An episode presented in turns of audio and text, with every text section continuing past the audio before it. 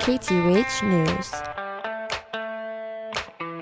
The U.S. Geological Survey's Hawaiian Volcano Observatory recently announced that the alert level for Kilauea has been lowered from advisory to normal. The volcano has returned to a non eruptive state following the eruption in the lower East Rift Zone that began last May. Lava flows from the eruption destroyed more than 700 homes and covered nearly 14 square miles.